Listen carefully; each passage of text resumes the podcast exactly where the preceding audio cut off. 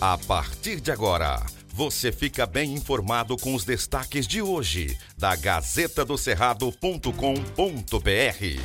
Olá, leitores e ouvintes de todo o Tocantins. Hoje é quarta-feira, dia 23 de fevereiro de 2022.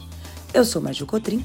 Olá, eu sou Marco Aurélio Jacob e trazemos as principais notícias do Tocantins com os destaques da Gazeta do Cerrado.com.br. Gazeta do Cerrado. A comissão especial do impeachment contra o governador afastado do Tocantins, Mauro Carles, decidiu atender o pedido da defesa dele e suspender o processo. A medida vale até que seja julgado o pedido para que o deputado Júnior Gel seja impedido de seu relator. A votação estava prevista para a sessão na última terça-feira, dia 22, mas foi adiada para a próxima quinta-feira, dia 24, porque os advogados de Carles querem fazer uma sustentação oral contra a permanência do deputado. O incidente de impedimento foi apresentado na semana passada pelos advogados de Carles e a alegação é de que Gel não poderia ocupar essa função por ter apresentado outro pedido de impeachment que acabou não sendo aceito contra o governador. O entendimento deles é de que o deputado teria interesse político no caso.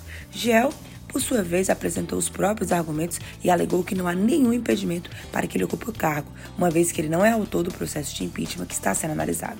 Carles está afastado do Palácio Araguaia por determinação do STJ desde outubro de 2021 e você segue acompanhando o assunto aqui nas coberturas especiais diárias aí aqui da Gazeta. Gazeta do Cerrado. A Universidade Federal do Tocantins divulgou o edital de vestibular do segundo semestre de 2022.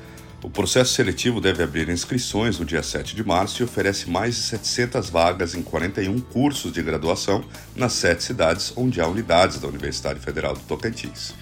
As inscrições são realizadas online pelo site da Copese. Os interessados devem preencher o número de inscrição e o questionário socioeconômico com todos os dados solicitados para confirmar a inscrição. Quem não for isento do pagamento precisa quitar uma taxa de inscrição no valor de 140 reais para ter a inscrição aceita. O vestibular será realizado presencialmente nas cidades de Araguaína, Arraias, Gurupi, Miracema, Palmas, Porto Nacional e Tocantinópolis, exceto para os candidatos do grupo de medicina, que obrigatoriamente farão as provas em Palmas ou Araguaína. Os locais de prova serão divulgados no dia 12 de abril. Gazeta do Cerrado. Quatro pessoas suspeitas pela prática do crime de peculato doloso, dentre elas um ex-prefeito, foram indiciadas pela Polícia Civil do Tocantins por meio de investigações. As apurações foram iniciadas em 2015, quando as equipes descobriram que no ano de 2014 o município realizou transferência da quantia de 7 mil reais para uma empresa de engenharia e terraplanagem como pagamento pela prestação de serviço de reforma de uma ponte realizada no PA em uma zona rural de Araguanã. Porém, com o aprofundamento das investigações, ficou constatado que a empresa jamais realizou a reforma da ponte, trabalho que teria sido executado pelos próprios funcionários da prefeitura na época. Foi constatado, inclusive, que até a madeira utilizada para a reforma da ponte foi doada por um fazendeiro da região.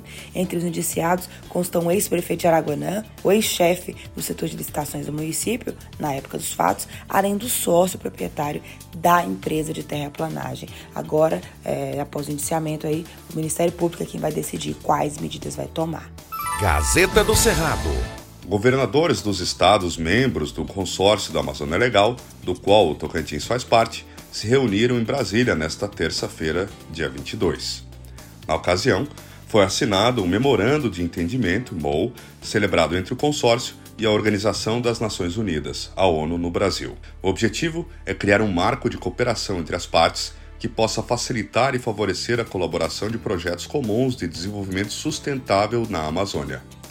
O memorando de entendimento está sendo discutido desde janeiro de 2021 e tem como os principais entendimentos o compromisso de trabalho dos Estados para implementar os Objetivos de Desenvolvimento Sustentável, ODS, e o suporte da ONU para implementar um fundo multiparceiros, com o propósito de gerir recursos financeiros para desenvolvimento sustentável dos nove estados que fazem parte da Amazônia Legal. O governador Vanderlei Barbosa ressaltou a importância desta parceria para o estado.